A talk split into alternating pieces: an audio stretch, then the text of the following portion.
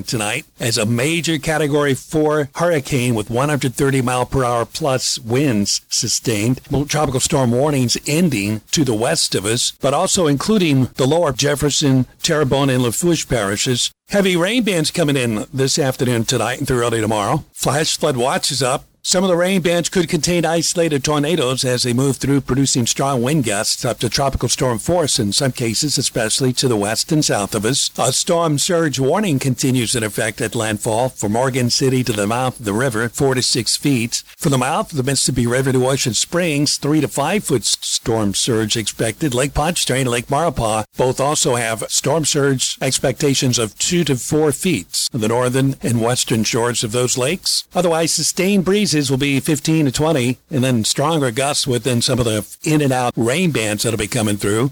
Care Restaurant and Supply has reopened for you to come in and shop. Care has all the wipes, gloves, and sanitizing supplies that you may need, and face masks. They have a great selection of takeout containers, too. Call Billy to help you plan the renovation of your kitchen or dining room. Home cooks will find a great selection of kitchen tools, too. Hours are 8 to 4 weekdays right now.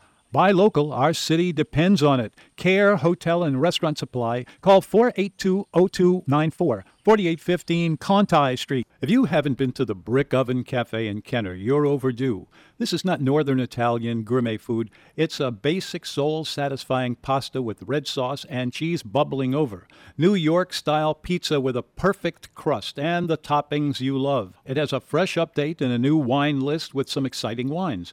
Go have a heartwarming Italian meal with a delicious red wine. You deserve it. The Brick Oven Cafe, Williams Boulevard at Veterans Highway, 466 2097. Bistro Orleans, it's back with its familiar classic New Orleans cuisine in a casual setting, serving only Louisiana oysters and always wild caught Des Allemands catfish. And the seafood boat, Carnival Time Lounge, has happy hour Wednesday through Friday. Bistro Orleans is open daily for lunch at 11, dinner Wednesday through Sunday. Bistro Orleans, 3216 West Esplanade in Metairie, 304 1469. Care Restaurant and Supply has reopened for you to come in and shop. Care has all the wipes, gloves, and sanitizing supplies that you may need, and face masks. They have a great selection of takeout containers, too. Call Billy to help you plan the renovation of your kitchen or dining room. Home cooks will find a great selection of kitchen tools, too. Hours are 8 to 4 weekdays right now. Buy local. Our city depends on it. Care Hotel and Restaurant Supply. Call 482 0294. 4815 Conti Street. If you haven't been to the Brick Oven Cafe in Kenner, you're overdue. This is not Northern Italian gourmet food. It's a basic soul satisfying pasta with red sauce and cheese bubbling over. New York style pizza with a perfect crust and the toppings you love. It has a fresh update and a new wine list with some exciting wines. Go have a heartwarming Italian meal with a delicious red wine. You deserve it. The Brick Oven Cafe, Williams Boulevard at Veterans Highway, 466 2097.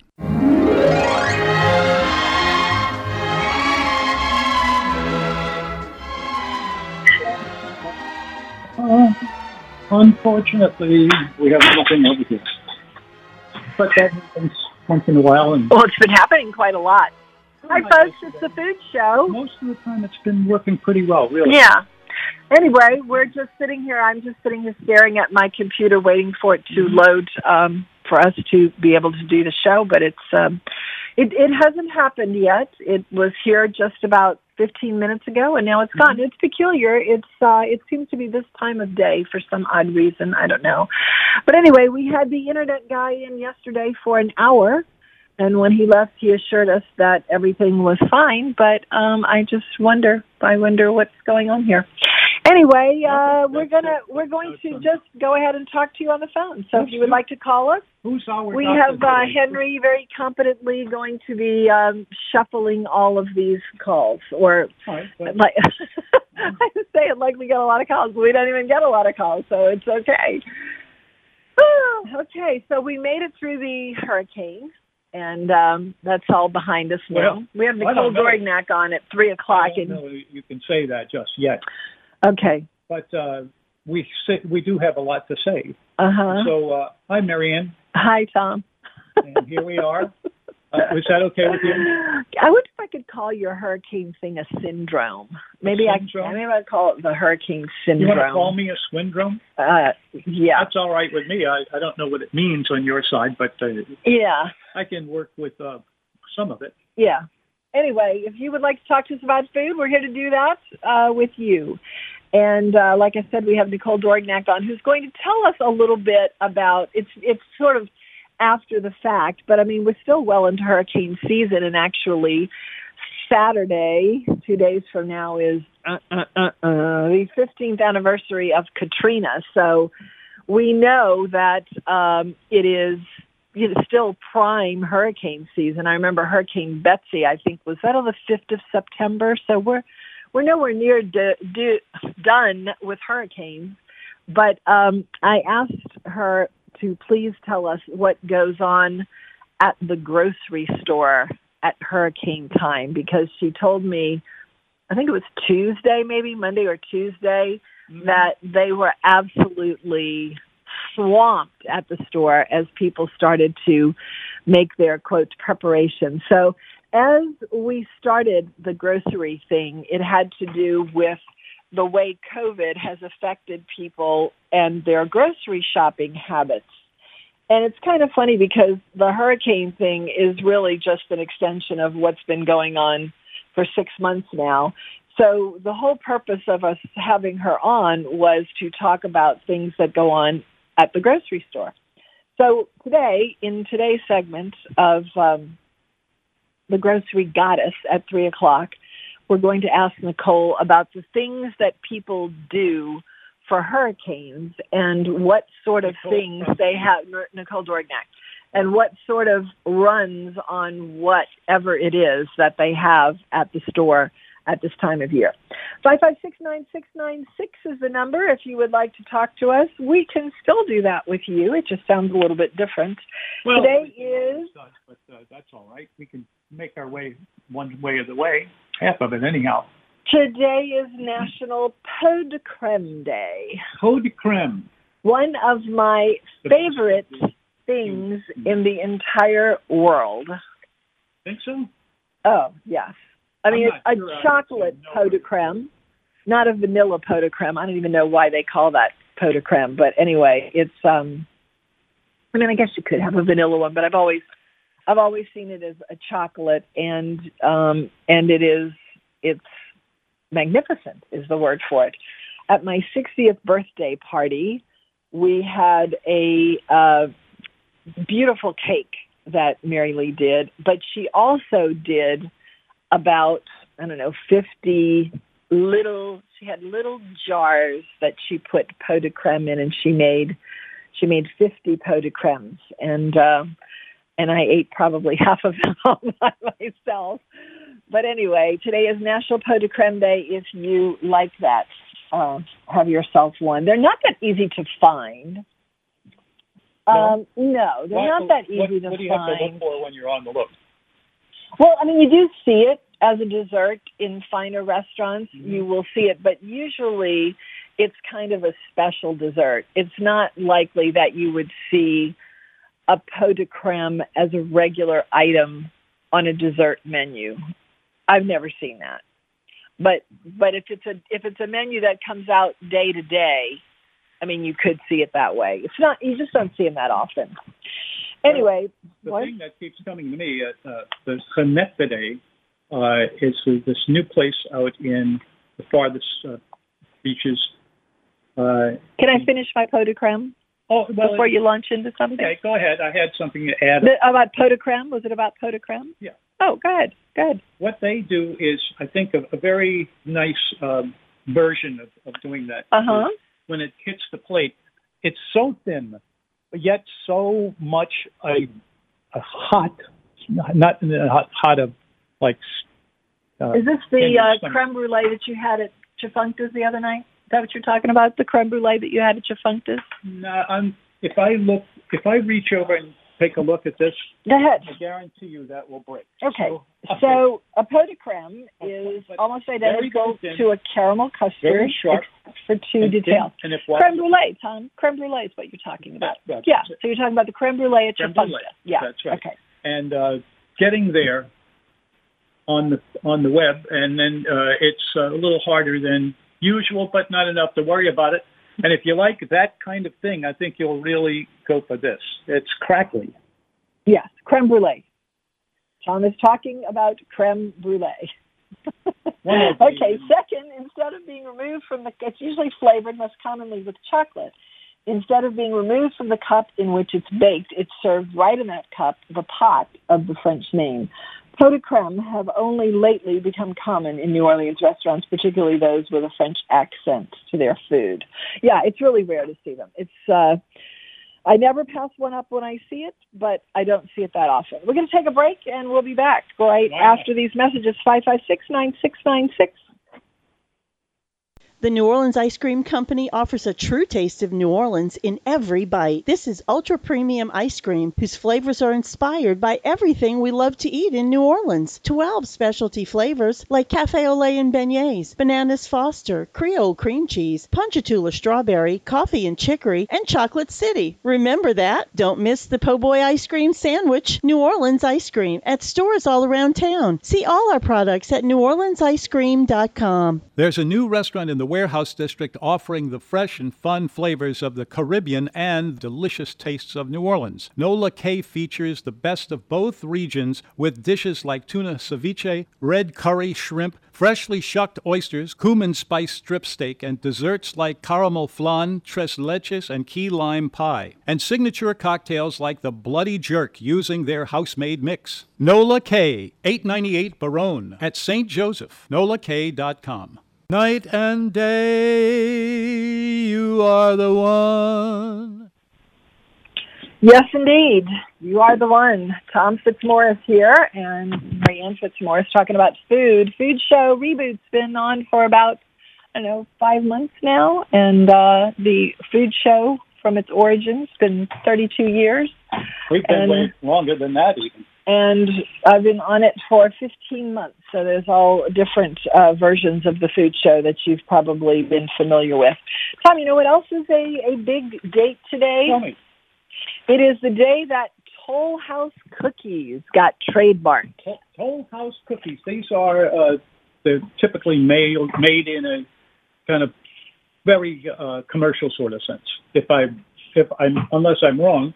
So which one is it? It's the Toll House cookie. It's uh, yeah. Nestle's Toll House cookie, which is the recipe on the yellow bag of chocolate chips. Mm-hmm. You like them? You know, I used to. I mean, I don't know. I haven't had. I haven't had a Toll House cookie in a long time. I know that I used to love them. Hey, good afternoon. Oh, we have Ron. Ron, hey, how are you all doing? Pop in. Hey. Well, hello to him or who is, who is Would be better if the internet worked, but mm-hmm. that's mm-hmm. kind of a problem. So anyway, well, short speed bump. Everything's good. Uh, good afternoon. I was going to call in and uh, tell you about a Cuban sandwich I made last night. Oh, love Cuban Cubano Cubano. Yeah. All right, let's hear it. How'd you do it? Yeah.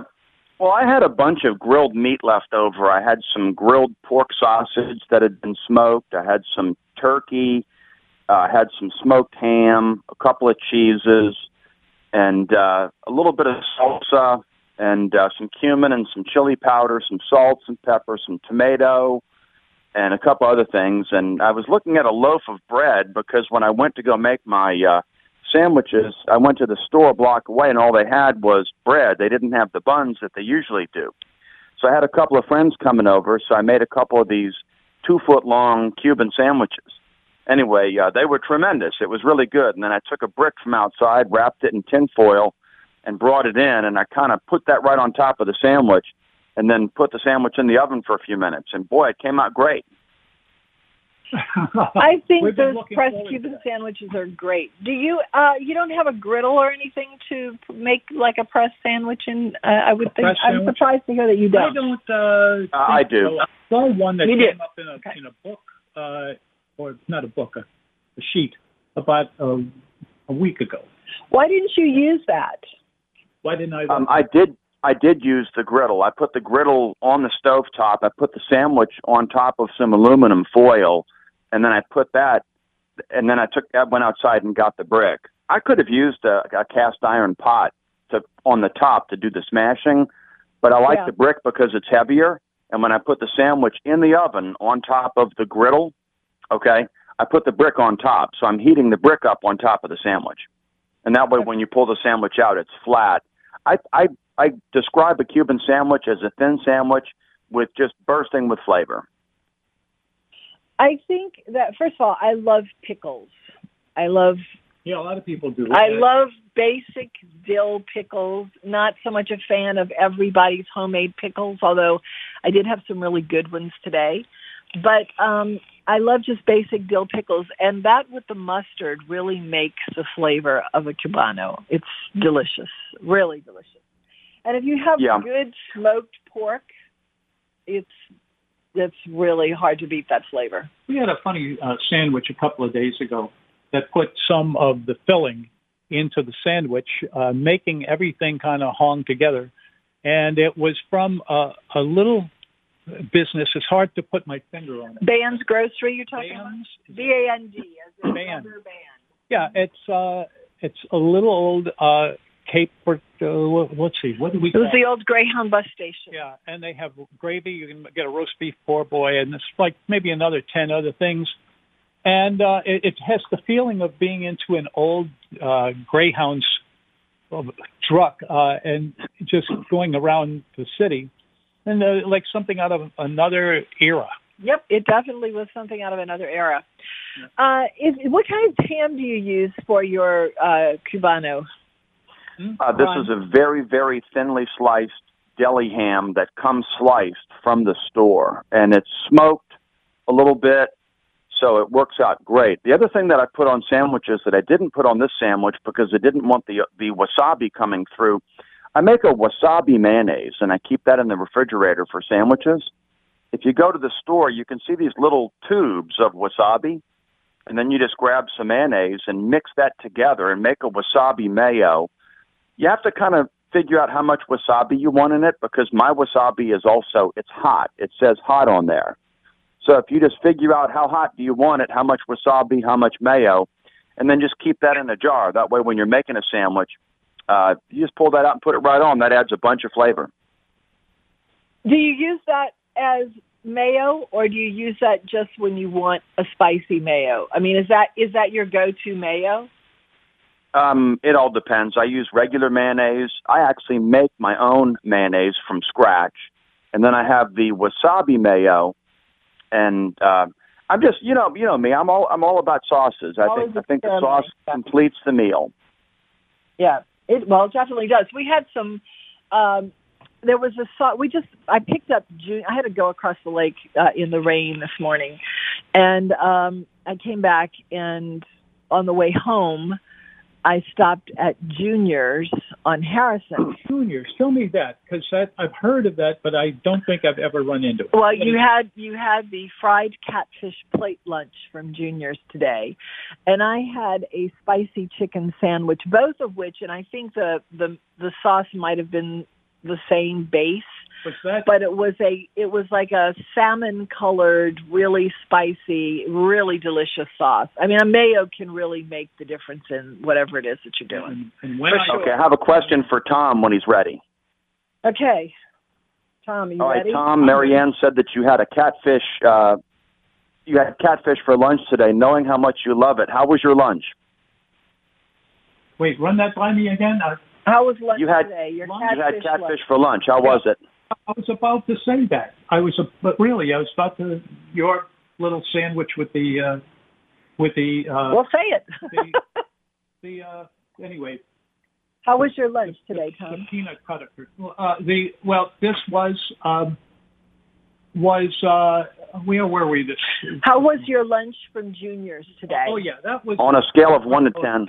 here. That was a nice little thing. And what uh, fell in my lap was a, a really uh, uh, assortment of things that uh, I thought were pretty good. Uh, one of them was crispy on the outside, almost like uh, being a, a like a chicken or like It was chicken, but it had been cornmeal crust. a garlic uh, sauce, and it was uh, pretty nice. And I would eat that just about any time, although they need to get the uh, bus out of the It was a cornmeal crusted fried catfish with corn maque choux in a really thank you in a really spicy sauce over a mound of mashed potatoes. Yeah, we'll see it again. It was a nice have no- plate of food. That's their plate lunch. You know, everybody's doing plate lunches right now. That's No, tell me. their that's their version. Marianne, I'm going to email you a picture of this sandwich, and one of the things that you're going to notice is that it has my tasty French fries on it as well. Your tasty French fries are these the ones that are oven roasted? No, I make these from scratch. I, fry, I deep fry them, not deep fry, but I, deep I pan fry okay. them real quick in a wok, and then I add some Okay. garlic powder, some salt, and some pepper, I and then a touch of butter. Yes, you've talked. You'll see those on the sandwich, but I'll email Okay. that to you. Sounds good. Okay, thank you, Ron. Great show, guys. Thanks.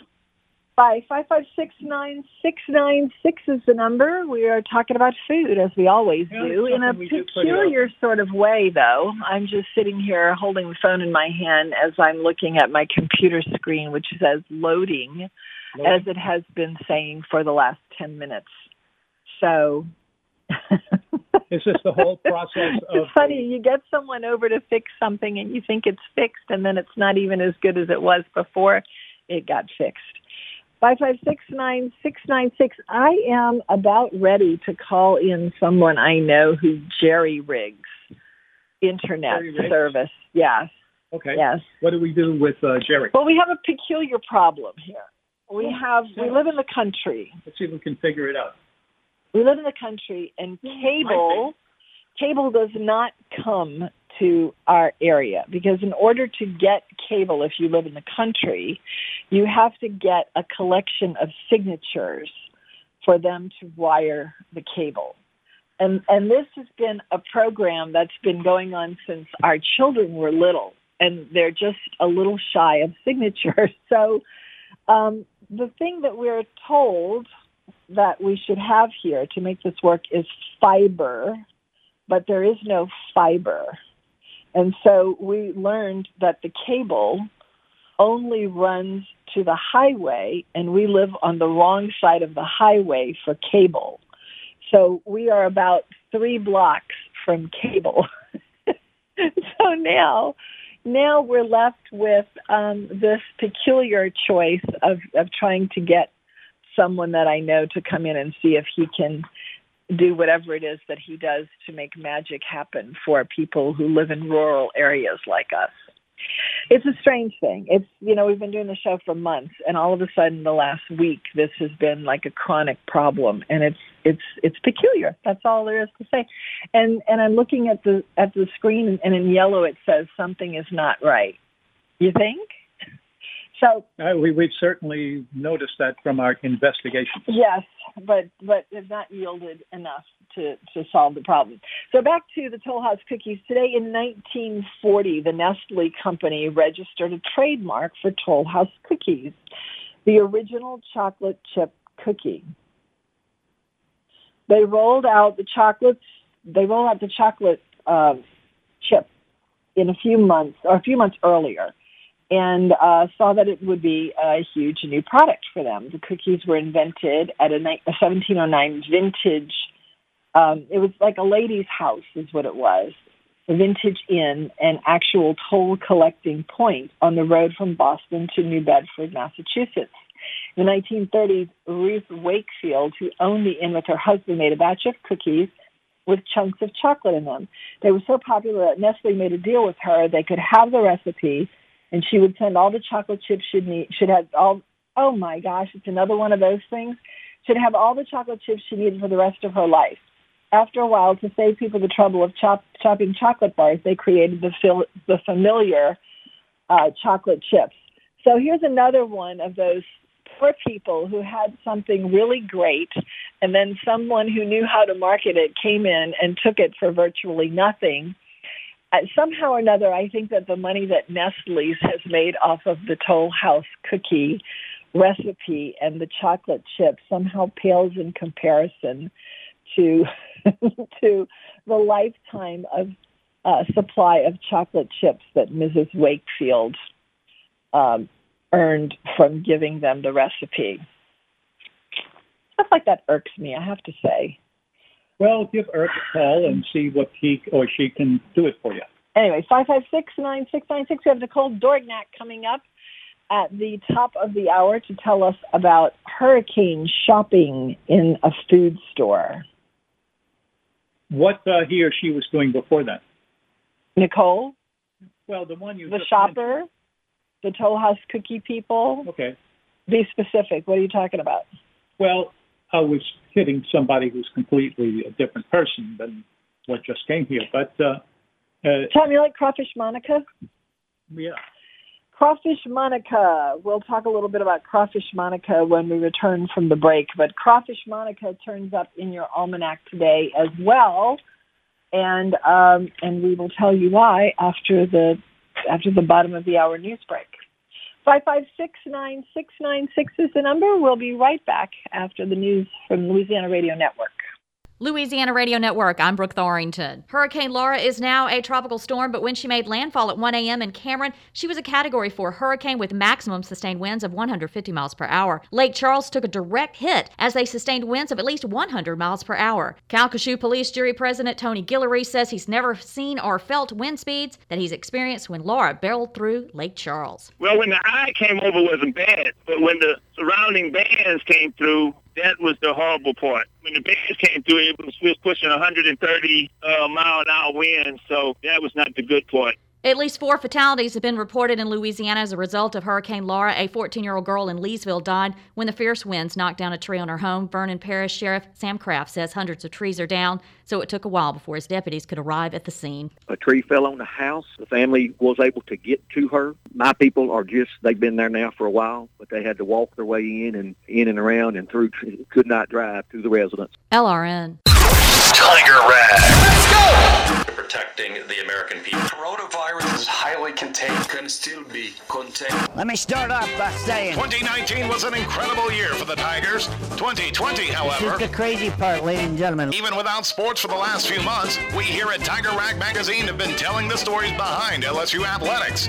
And it's been filling our pages with can't miss content. Now, we're looking forward to filling Tiger Stadium this fall. I have never had anything but a good time. But we gotta keep that coronavirus under control. The spread of coronavirus is a serious matter. We're all in this together. The sports world is constantly moving and constantly changing, and Tiger Rag keeps you updated at the newsstands and on the web at tigerrag.com.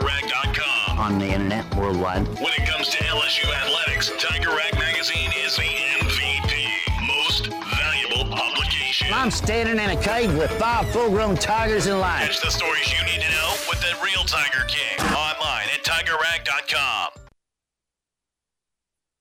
When you're awake, the things you think come from the dreams you dream.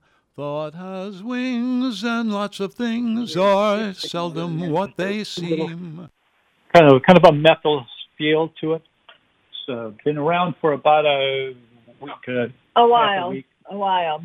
a right, so. Tom, you liked your you liked your fried catfish from uh, Juniors on Harrison? Yeah, it had nice taste uh, of some crunchy quality in the center, and uh, there was some garlic in it in the front and in the back again. It had some little chunks of meat too. I don't know if that was tasso. It wasn't spicy enough for tasso, but It it, was kind bad, of like a chunky ham. It wasn't too bad though. I, I It was a good plate of food. That was really Yeah. really nice. the Anyway. first uh, twelve uh, uh, versions that I'm doing I was doing that day when we were t- first talking about it, hmm and uh, it put a lot of things in my hand. But uh, you know that here we are. I uh, also got from Juniors. I got a spicy chicken sandwich called Gales, G A I L S. I don't know who Gale is, but Gales is the premium ice cream that is owned by the people from Juniors. Also, they have a window on whatever the cross street is uh, by. Um, trying to think of what that cross street is. Right by St. Dom. Uh, it's the street St. Dominic's and Juniors is right in the block, and it's the uh, it's one of the side streets. But anyway, they have a window right out of the side of the building, and you can buy ice cream at the window. And then that's where I picked up the food that we had. It came right through the kitchen into the little ice cream hole in the wall. Literally, that's what it is. And so we had three different kinds of ice cream that we got. Also, That sounds pretty good to me. I, um, a we got a vanilla and a chocolate crunch, which was, or chocolate cookie crunch, which was chocolate ice cream.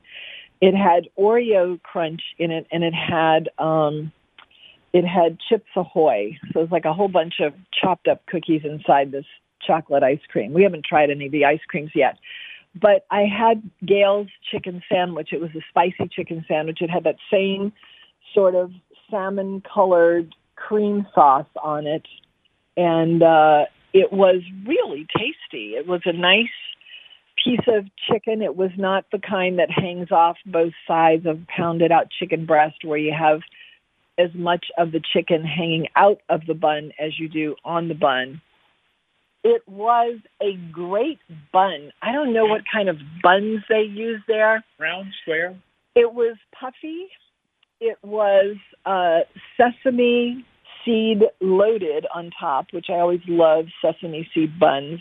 But I don't know who's baking them. Maybe they're doing them themselves, but it was definitely a cut above the usual bun product out there.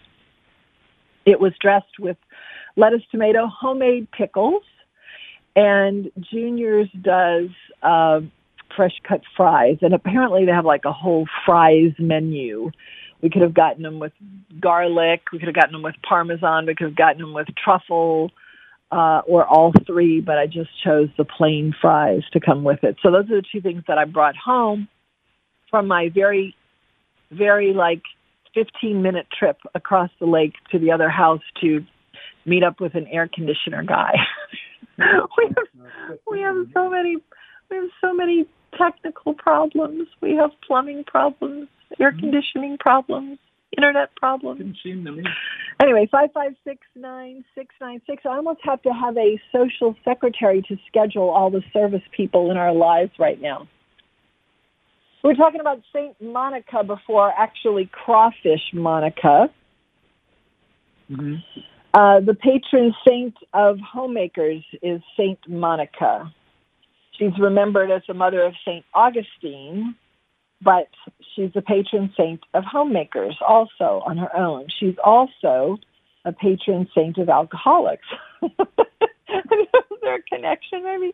Augustine was one of those in the young days, and so was Monica. Uh, Monica, in a roundabout way, is also the namesake of crawfish in a spicy cream sauce over pasta called crawfish Monica. But the truth of the matter is, crawfish Monica is not named for.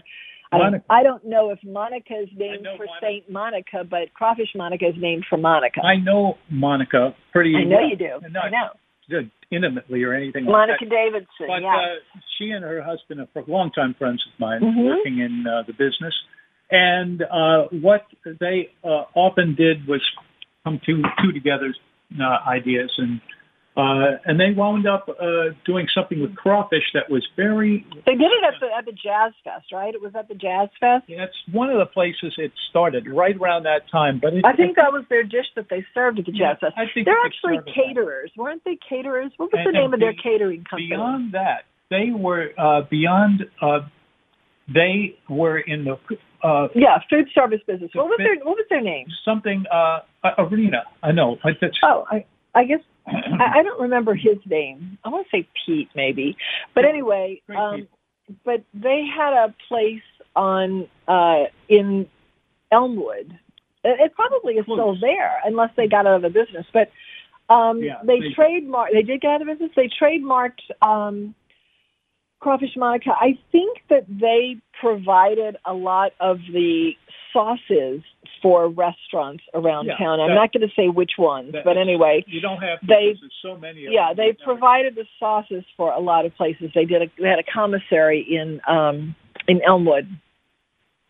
Anyway, I don't know how it started, the phenom of crawfish Monica, but they, I think, took that recipe and that cream sauce. This is in the days when, you know, pasta was getting, you know, the semolina days 30 years ago when pasta was getting to be um, a beautiful thing in its own right, and it had gone from being macaroni to pasta. And at that jazz fest somewhere back in there, they did crawfish Monica, and it became a phenom. And that's when they trademarked it, and now no one knows how to make Monica sauce. Yeah, I think they've Period. The end. Yeah. Anyway, you said that you had a recipe that you made from just thinking of how you, they made it.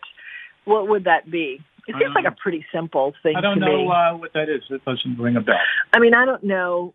I, I've never tried to duplicate um, crawfish Monica from taste because I've only had it a couple of times. It's definitely good, Oh, but I mean, I would just crawfish put season is the time when it's really yeah, I would just put um, onions and bell peppers and celery, the Trinity, in a pan with some butter and some cream, and then uh, crawfish tails. I mean, how much how much more difficult does it have to be than that? just enough. I don't know. It's uh, it seems pretty simple to me. It, well, again, I tell you, it is just enough. Five five six nine six nine six is the number. If you would like to talk to us, we. Oh, you know what, folks? You know what? I think that our internet is thinking of loading. Really? never We've been sitting here for 40 minutes waiting for it to get up the desire to do it. And it's loading like pixel by pixel. So we paid a lot more money for it to go faster. And in fact, it's going slower. So now I have the thing that says connect. Should I connect? Should I Uh, connect? I'm going to do it. I'm I- going to press this button and see what happens. Let's see. Doesn't seem like all that big a deal to me. What what what is it? Now it it did it did connect. Okay, we're going to go ahead and take a break, and uh, I don't think it's going to load that fast, Henry. We'll take a break, and we'll be right back. Five five six nine six nine six. The New Orleans Ice Cream Company offers a true taste of New Orleans in every bite. This is ultra premium ice cream whose flavors are inspired by everything we love to eat in New Orleans. 12 specialty flavors like cafe au lait and beignets, bananas foster, Creole cream cheese, ponchatoula strawberry, coffee and chicory, and chocolate city. Remember that? Don't miss the po' boy ice cream sandwich, New Orleans ice cream, at stores all around town. See all our products at neworleansicecream.com. There's a new restaurant in the Warehouse District offering the fresh and fun flavors of the Caribbean and delicious tastes of New Orleans. Nola K features the best of both regions with dishes like tuna ceviche, red curry shrimp, freshly shucked oysters, cumin spice strip steak, and desserts like caramel flan, tres leches, and key lime pie. And signature cocktails like the Bloody Jerk using their house-made mix. Nola K, 898 Barone at St. Joseph, nolak.com. I remember the day when someone at the radio station brought me a bottle of Cousin's salad dressing. It was made by a young couple in small batches, and it was delicious. I was proud to have them sponsor my show just as I am now, but the line has expanded since then to include an olive oil, an herb vinaigrette, fresh salsa, and blue cheese, as well as an original Creole tomato. A delicious dressing that also makes a great quick dip. Cousins Salad Dressings in the produce section at your favorite store, cousinsproducts.com. You make me feel so young. All right. So, Henry, I'm going to ask you to find some dramatic music or well, we can't do trumpets because we can use trumpets for, for Nicole when she gets on. But I'm going to give you a cue when it's time to press the final button and see if we can get ourselves back on the air. And and so when I tell you I'm pressing the button, you can play some very dramatic music to see what happens. Sounds Okay. good. All right. Anyway, so we're talking about crawfish Monica, and that's really all there is to say about that. I love crawfish Monica. I think absolutely everyone who's ever had it loves crawfish Monica, which is why they were able to trademark the name and keep it so secret. But the reason we got onto that is that today is the feast day of Saint Monica. Five five six nine six nine six. Tom, do you know who? Of course, you know who Man Ray is. Man Ray had something. You have something funny. Your words to eat by in your almanac from Man Ray. He's a photographer from in the 19th century, and he said, which a lot of people would echo, I think, all critics should be assassinated. That's what you have. That's what you have down here. I guess he didn't like it if people commented negatively about his work. Uh, that would be my guess. Today is also uh, Banana Lovers Day. We were talking about that a couple of Yeah, I guess so. Tom, I'm wondering if maybe these aren't all connected because Banana Split Day was was, or maybe Banana Lovers Day has something to do with Banana Split Day. I don't know which came first, but uh, I'm curious as to how many banana lovers there are out there. I think Uh, there are a lot of them. I don't know if I'd put all of my money on it. I, I'm sure there are not as many banana lovers as there are bacon lovers. I mean, who doesn't love bacon? Bacon. But but I I for example Bacon do not like bananas. So I think that I think that there are probably less banana lovers than there are bacon lovers. Do you like plantains? Today is your edible diction. Plantains is your edible dictionary word of the day. Do you know? Uh, did you do you like plantains? Uh, You're seeing a lot more of them now. Plantains, Yes. is that what you said? Plantains. You're But- seeing but a lot more of those know. now. But uh, these things are, they look almost exactly like bananas, but really they are not particularly sweet at all. They're used as a vegetable, and you kind of cook them like a vegetable. They're like Uh, just a starch, aren't they? Huh? They're like just a starch, aren't they? Yeah, it, you can play with it quite a lot and get other things going. So uh, They're they're like a they're like a root, but they're not a root. that's Plantain well, grows on a tree like a banana, They're right? a little bit like it, but, uh, but but they're used kind of like potato chips, aren't they they? can be because they're starchy and they're not sweet, especially. Well, you know, I used to I used to ignore plantains, like totally ignore plantains. And then when Johnny Sanchez arrived on the scene, Yeah. um, they served with their queso and salsa and guacamole and everything. They served a basket of chips and of fried plantains, and you had those two things in equal parts. We used to go to Johnny Sanchez a lot because um, our daughter lived in that building, and Oh, yeah, um, no, this was three years ago. Anyway, so we went there, and it was sort of a go-to restaurant. It was right downstairs, and uh, I watched as as the plantains began to be much more prevalent in the basket than the chips. And then we would always ask for chips rather than plantains. But I kind of got used to eating plantains. I kind of got used to eating fried plantains. I mean, the, the fact of the matter is, if you're eating something like guacamole or hummus or uh, salsa, any of those kinds of things. It's really about the thing rather than the dipper. Oh, that doesn't apply to vegetables, does it? Does anyone actually prefer eating cucumbers and carrots with hummus? If you are uh, working for a, a, a restaurant that had in its uh, parts inside, if they're sweet, if they're starchy, uh, it it depends a lot on which way it goes, and then you have to choose where you're going to fry that. If we had a caller right now, I'd ask them to take a vote on this. Yeah, well, we have I have a black screen up here, and I have the link that's just loading and loading and loading and loading. Here's how my new beefed up internet is working, folks. So it's just rolling around, loading, loading, loading, and I don't know that it's ever going to load. So I'm contemplating clicking off and starting again, which will be like the fourth time I've done that.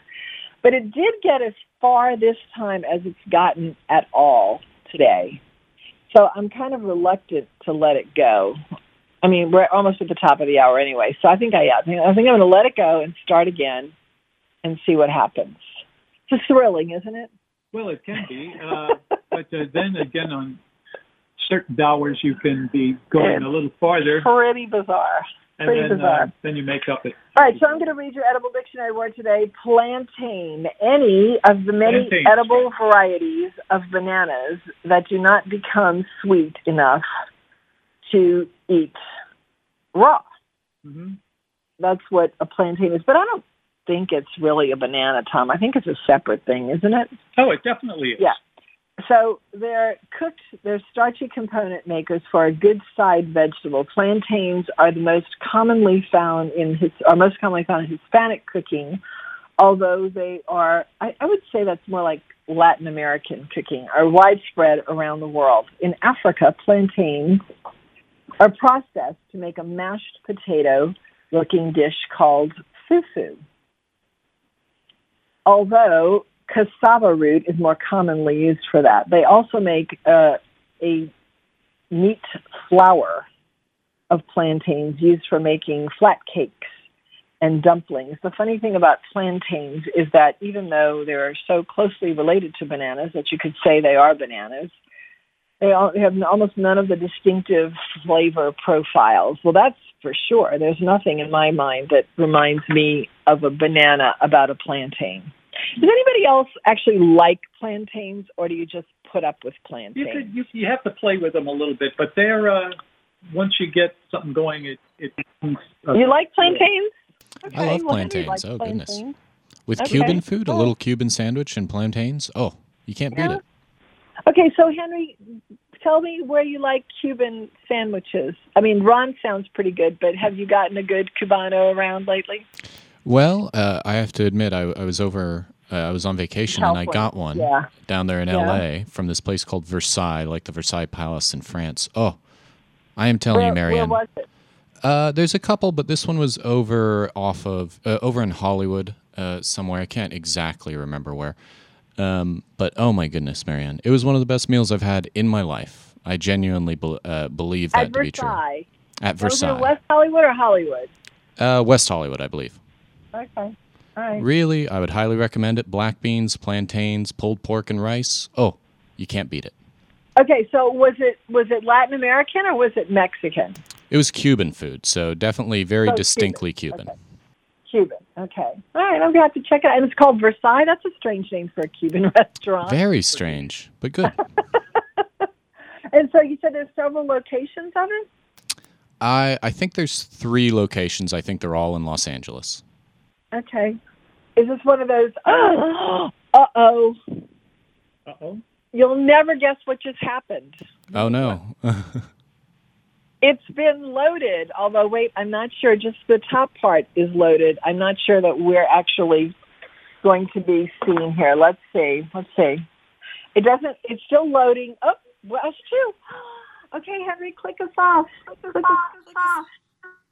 All right, we're on. Hmm? We're actually on the show. there you go. We're on. There you go. Look, um, hmm? Tom, Right. You can talk in your mic for real now.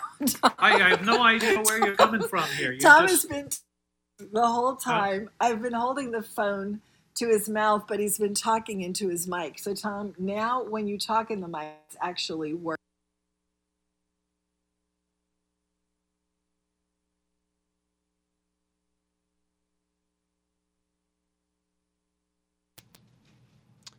We'll be back.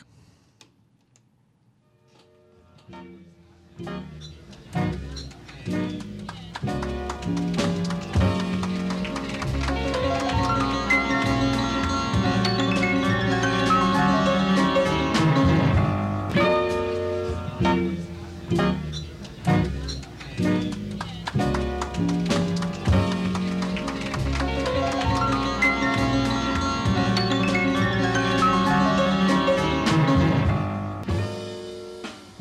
was so titillating to think that we're actually going to do the show the regular way. But alas, it was not to be. It was just brief. It was taunting me. The clean feed was taunting me. Anyway, we were talking about Cuban sandwiches and plantains and crawfish Monica. And if you're not just completely uh, gobsmacked by the absurdity of this and would like to participate in the show as in talk to us, we can talk to you. We're just on the phone talking to you. So it would be great if you would give us a call. We would like to talk to you. We will be talking to Nicole Dorignac, who I know hasn't bailed on us, and she will be talking to us about what happens at hurricane time in the grocery store. And that is a grocery store of grocery stores. So I am sure it is packed in there. Well, I care because I think it's kind of interesting. The way people look at the news and they get really worked up about hurricanes and then they feel compelled to go start gathering things. I mean, that's kind of like the old the old way of doing it. I don't know if they're still doing it so much anymore. I mean, she's been in the grocery business for a long time, and I think it would be kind of interesting to hear her take on trends of things that used to be uh, scooped from the shelves and things that are currently scooped from the shelves if there's much difference in, you know, 10 or 15 years ago and now. Because I mean, in two days it's the it's the 15th anniversary of Hurricane Katrina. This is a a day that is burned in our memory because our life changed so very dramatically, and um, and it has never been the same as that's true for a lot of people, but not in the same way probably. Hmm. So, I mean, Jeff dining rule number eight fifteen today. Eight fifteen. Yep. And You what does writing that that do? down? Uh, I'm just saying what it is. You're Duff Dining Rule number 815. It's not a myth. Bananas whose skins are thoroughly specified, uh, not spe- specified, but speckled with black spots are the most delicious bananas. Those black spots, though, are, are bananas that are ripening, right? Yeah, but something that you should have been doing, but you didn't. So a banana that is yellow and its skin is hot and it is blemish free is still a ripe banana, Mm-hmm. but there's a subtle difference between a banana that is just ripening, which kind of gives you cramps, for me anyway, Uh, it gets me. And off then- you know what? and so then I a like banana that is totally ripe. And then bananas that get really soft and start getting the black spots, it's when they're getting overripe. We used to do banana bread here, and we would let bananas sit on the counter and watch the varying stages of blackness set in. And then I would say to myself, I've really got to make that banana bread today. And then a lot of times it would just wait until the fruit flies overtook them, and then I have to throw the whole thing out. But banana bread is really good if you get around to making it. It's a funny uh, vegetable, and wherever it turns up in my life, I almost always get it. Now this is interesting. It's a fruit. A fruit. It's yeah. a fruit, a but there's but there's no seed in it. You could go either way. There's no seed in the banana, so why is it considered a fruit? Me, uh, Because it's sweet, but I mean, But it was. Uh, I guess it's one of those exceptions to the rule. States. It looks like uh, it came from the Caribbean, which is something people. Yeah.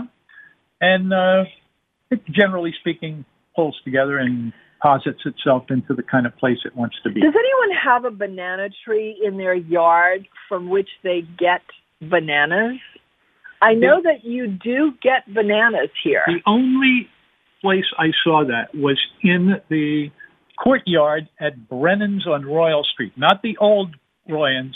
This is the the, the one that's been Well, around. the same one on Royal. Well, not anymore. It's not. The- well, it's a different Brennan's restaurant, but it's still Brennan's. It's the same place. It hasn't moved. well, there are different people, different menu, different everything. yeah, but the banana trees would be the same, Tom. but it wouldn't be the food, same food. Well, of course not. No, but I mean, if the banana trees are in the yard, in the courtyard, they've been there probably for a couple of hundred years, and so Probably not, but it's a good thing to think about. and you've seen bananas on those trees. I have. Not I know that there are people who have banana trees that I are yielding in bananas. Fact, I remember one day it was Ralph. Uh, wait a minute, it wasn't Ralph. It was the youngest of the Teddy. Teddy. Teddy. Mhm. Teddy and I uh, and somebody else. I don't remember who. We uh, were out in the courtyard. We were talking about courtyard and how great they looked and uh, how things have changed. And uh, we came to pretty, pretty set. Uh, Did you pick any bananas? oh yeah. You We- picked bananas that day? Oh yeah. All all you have to do is Did they use grab them? it. Did they use them for like bananas Foster? For what? They didn't use their bananas from the courtyard for bananas Foster, did they? You could make bananas Foster, but but this. Did you actually the, eat one? the deal. You have to keep realizing this that this is not a fruit. This is a vegetable. Bananas are a bananas, vegetable. the- So they two are. They I was about to say. Yeah, I was about to say because it doesn't have a seed, which is the is the the identifying characteristic of a fruit, right? It's what I uh, would imagine the first time I saw it, but it turns out that that's it's it's totally different from that. Okay, wait. Are we talking plantains or bananas? What? Are we talking plantains or bananas? Bananas right now. I Okay. and we make And you're these- saying that there was a banana tree in Brennan's courtyard. yeah. Okay. Yeah, okay. that's just go back there. Okay. And unless something's going on, as it was uh, about two weeks ago for us, we were there and uh, closed. Yeah, well, yeah, that's, I don't know what's going no, on. no, no. No. It's open today. They're open today, actually. Yeah. As a matter of fact, in nomenu.or the newsletter, there is uh, they've added they've added Thursdays to their open days. So um, now, I mean that that might have something that might be changed based on the weather, but um, but as of COVID world, they've changed Yeah. their hours and added Thursdays, which was in the newsletter I'm yesterday. there's some kind of connection there. Yeah. Anyway, um, It's Morris. Mary Ann is here. hi. Hi. when we come back after the top of the hour news, we have the grocery goddess, Nicole Dorignac, calling in to tell us about the usual things. She's got some wonderful news of something she got in, but it's already gone. And, uh, but she's getting some more. So we will talk about all of those things with her when we come back. Top of the hour news time, 3 o'clock, WGSO New Orleans. This is Michael Savage. Join me in the Savage Nation right here on 990 AM WGSO in New Orleans. Give me 15 minutes and I'll give you the real America. Savage. Being kept up to date on damages from Hurricane Laura, which has been downgraded to a tropical storm. The president continues. We'll probably be going on Saturday or Sunday, and we'll be heading to Texas and Louisiana, and maybe an additional stop. After two nights of protests starting out peaceful and turning to rioting and looting, Kenosha, Wisconsin Police Chief Daniel Miskinis says Wednesday night's protests were an improvement, but there were still a few arrests made. We thank those yesterday who peacefully protested and obeyed the curfew. Unfortunately, not everybody did so. The, the sheriff spoke that it was a, a uh, less tumultuous night, and I would agree. USA Radio News. There's so much hand sanitizer on the market, but beware. Not all hand sanitizers are created equal. That's why you want to use 2020 Safe hand sanitizer. You can trust the hand sanitizer on 2020safe.net to be made with the highest quality ingredients, American made with American ingredients, employing Americans. Log on now to 2020safe.net and order your 1 liter today. Normally $29.99 but reduced to $19.99. So hurry while supplies last and receive a bonus. That's right. You'll receive a 30 count bottle of Immune Booster, a $39.95 value free by using code GCN at checkout. Right now, click 2020safe.net. That's 2020safe.net to get our one liter bottle of high quality hand sanitizer with your free bonus. A 30 count bottle of Immune Booster valued at $39.95. Remember to enter GCN at checkout, and the bonus is yours free. 2020safe.net. The director of the Centers for Disease Control is issuing new guidance for coronavirus testing days after a quiet change sparked protests from some in the scientific and medical communities. In a statement, Director Robert Redfield says those who come in contact with confirmed or probable COVID 19 patients could be tested themselves even if they do not show symptoms of the virus. The CDC revising its testing guidelines earlier this week, limiting to those who show symptoms. Redfield said the guidelines issued on Monday had been coordinated with the White House Coronavirus Task Force. Firefighters are making headway on some of the wildfires in California, as we hear from USA Radio Network's Chris Barnes. California firefighters making progress in their battle against wildfires as tens of thousands continue to evacuate. Over 700 fires have started in the state in the past two weeks, and seven people have died in the fires. USA Radio News.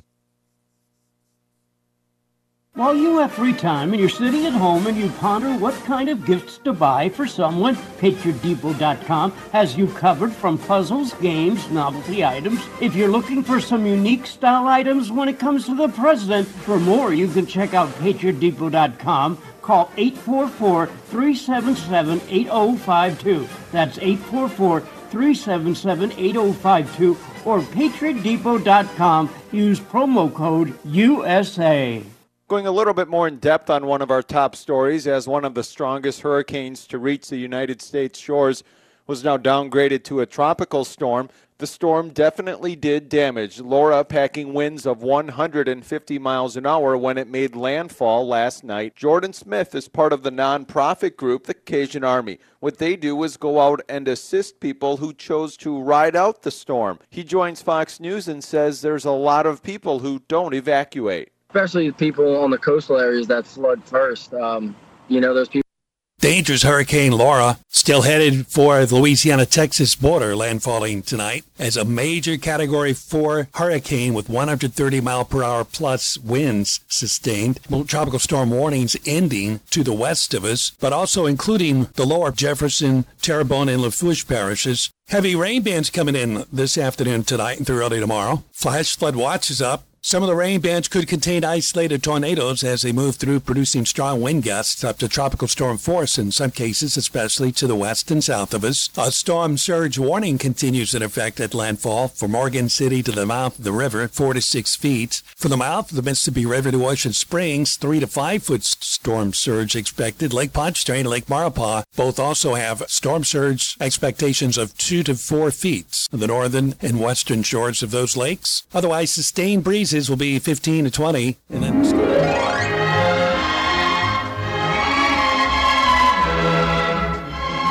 Sounds like it's like we might be back, and it's great to be back.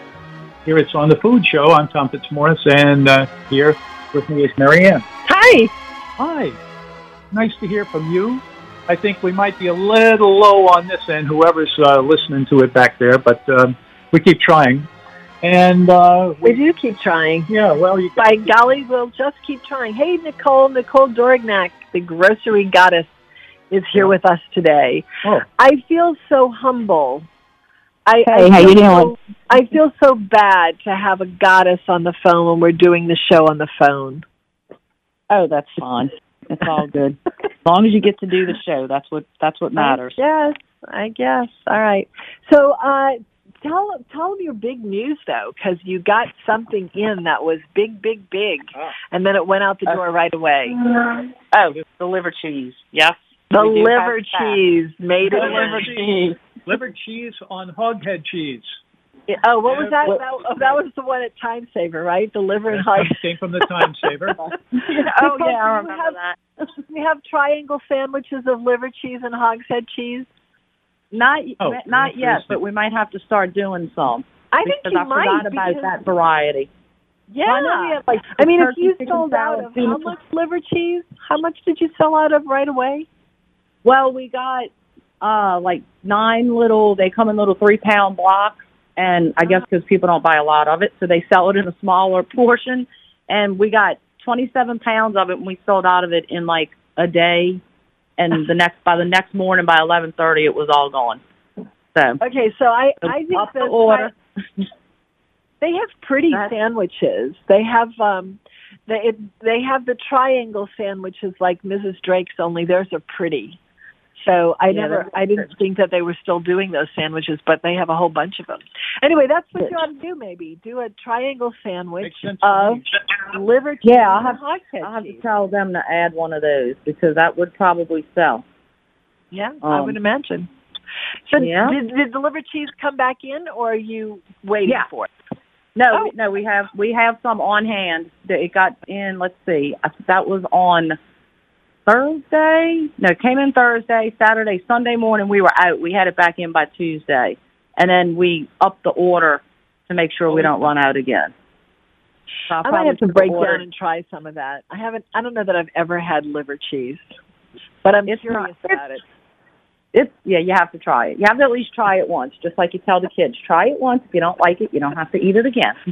I never did tell my kids that because I didn't like it when I had to do it. I had to eat cabbage every day, not every day, every week on whatever day it was. And Mhm. I had to keep trying it. And I kept trying to make the point to my mother, okay, I've tried it. I'm telling you I hate it. If I try it next week, I'm still going to hate it. Why do Yeah, I I have to keep trying? Yeah, Yeah, I had I that problem that. with milk. I didn't like Oh, milk. milk? Yeah, Oh, do and I still still don't not like this milk? day. Oh, I can't stand milk. Ugh. I really, ugh, no. I kind of wish I would wake up day, one day like that because I mm. I drink way too much milk. Way too No, much. yeah.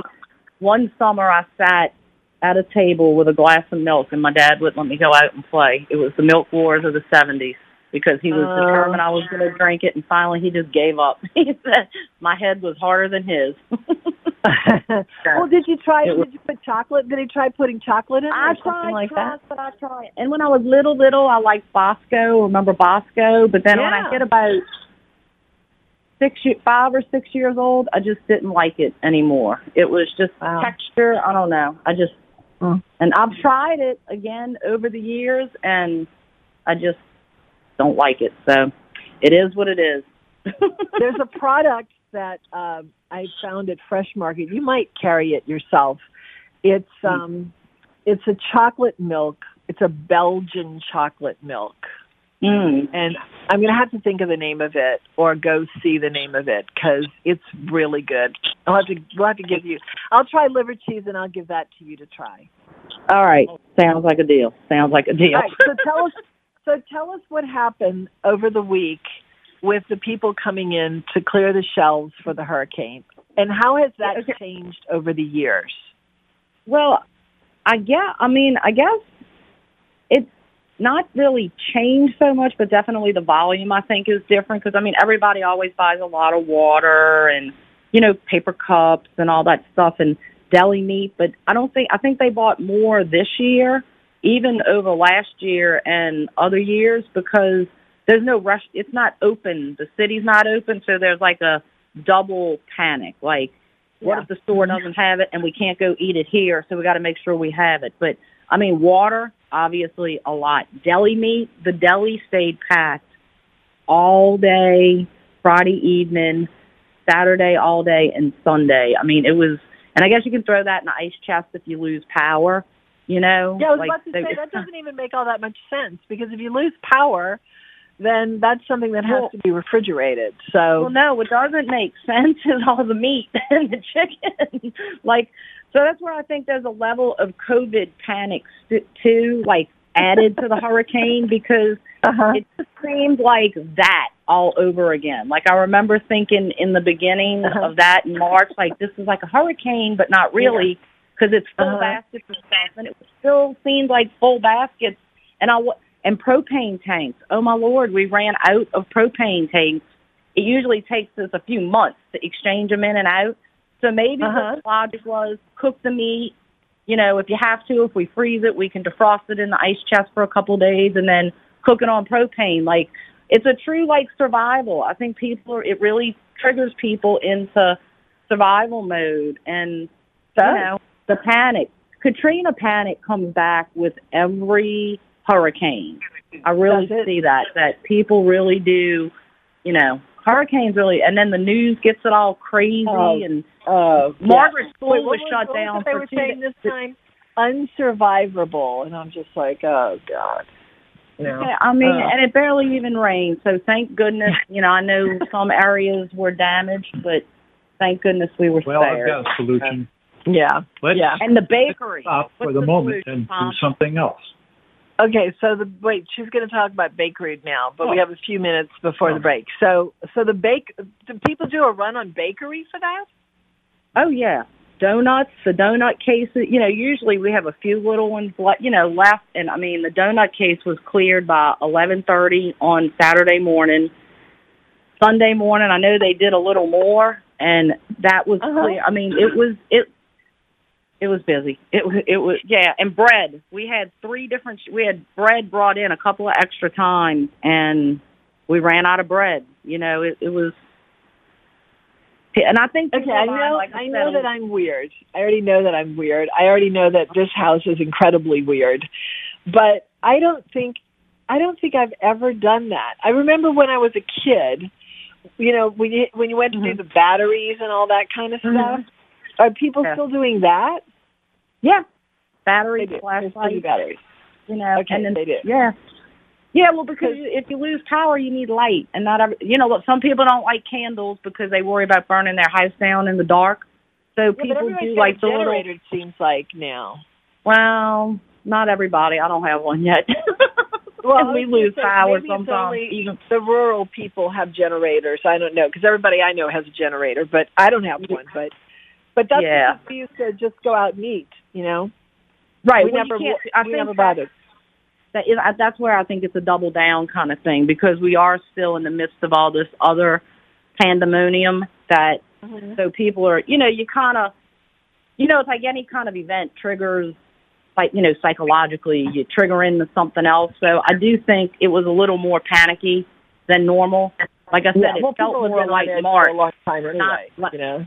yeah felt more like March rather than last August if that makes Mhm. sense Yeah, So- yeah, that does make a lot of sense. So, um, do you have everything back in the store now? I mean, how has the COVID supply line been further Okay. depleted by the hurricane?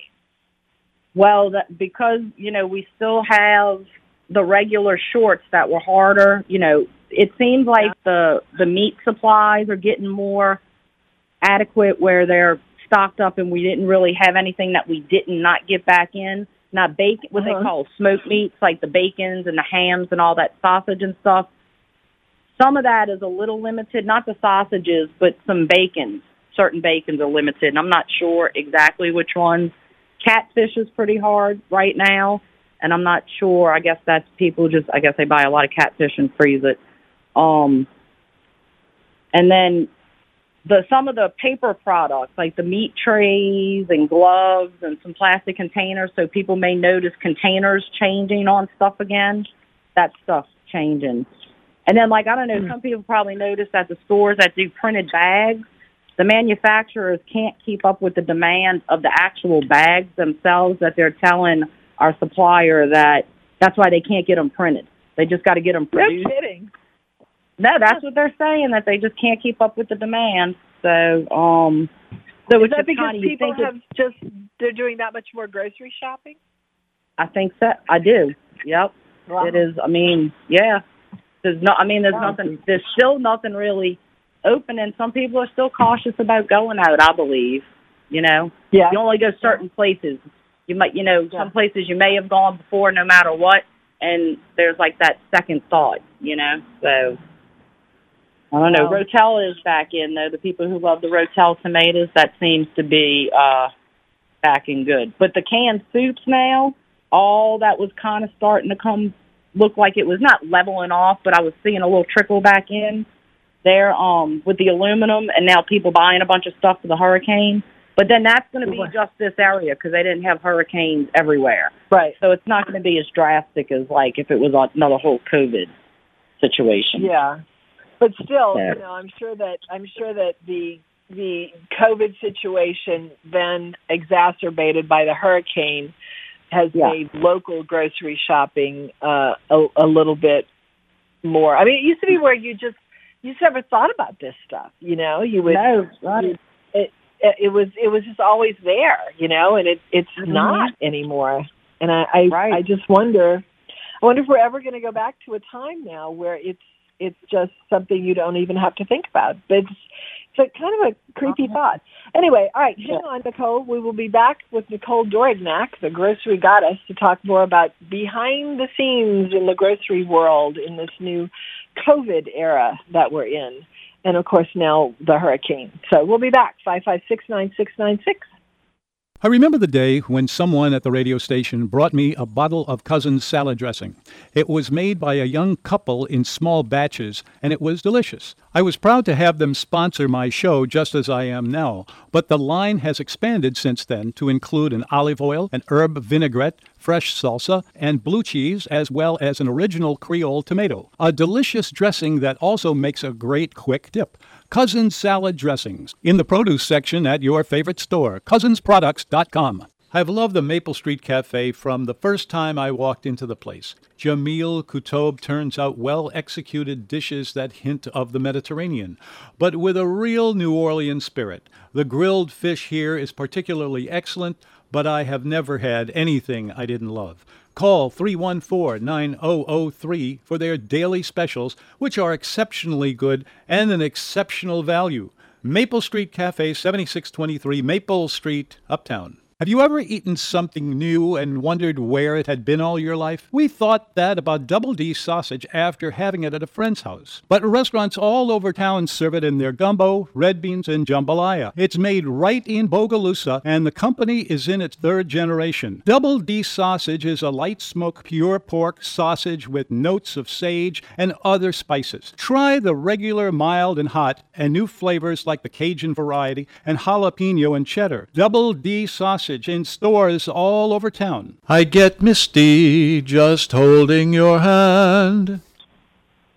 Yes, indeed. 5569696 is the number if you would like to talk to Nicole Dorignac about liver cheese or anything like that. Give us a call. She would love to chat and maybe send you some, I don't know, stuff, maybe hurricane supplies in her swag bag. All right, so the is there anything new that is a surprise that is now kind of faltering? Yes. To me, Oh, Gatorade. really? People who drink Gatorade, there's going to be a problem with Gatorade. That's going to be a hit and miss item. Why? I don't know why yet. We just got the alert. So, um, and I think it's uh, it's all, everything goes back to manufacturing. It seems like, but I don't know if it's the plat getting like how we saw plastic containers somewhere. Maybe they're having a problem getting the not the supply of bottles because they do a bunch of different Well, sizes. You know how many? Why just Gatorade? I think it may depend on where they're pulling their plastics from. You know how they have different like hubs all Uh-huh. over. Um, I mean the the bag guy. When I was talking to my paper bag guy today, he was telling me like an order is like twelve weeks out on bags. I mean you can get it from China quicker than that, but he stays stateside, obviously. So Right. um, so yeah, so just getting what you need to put your things in. Like so, there's you know there's going to be a plastic. pla- You know, even though there's aluminum right now, there's going to be a plastic shortage before it's over because everything goes in plastic too.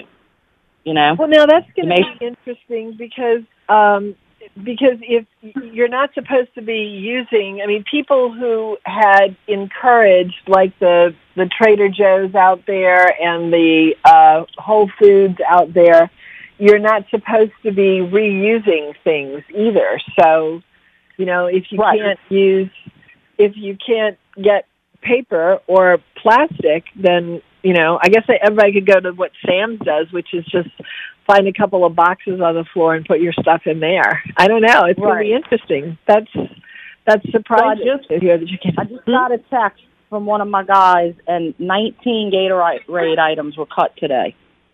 oh wow! So that, yeah, so that I mean, you're, they have a whole bunch of uh, you know, vari- not varieties, but different types. You know, like the green and the orange traditional, and then the G2 and you know the blue one, and the you know. So I guess it's like everything else, production. You can only produce what you have the people for and the containers to put it again. Distilled water is cut again now too, and distilled water, I'm getting that text, is important because people use that in oxygen machines, nebulizers, uh, uh, you uh-huh. know. So distilled water is something that was out for a while right after COVID, and I guess now with everyone just buying a whole bunch of water for a hurricane or to stock up for their machines.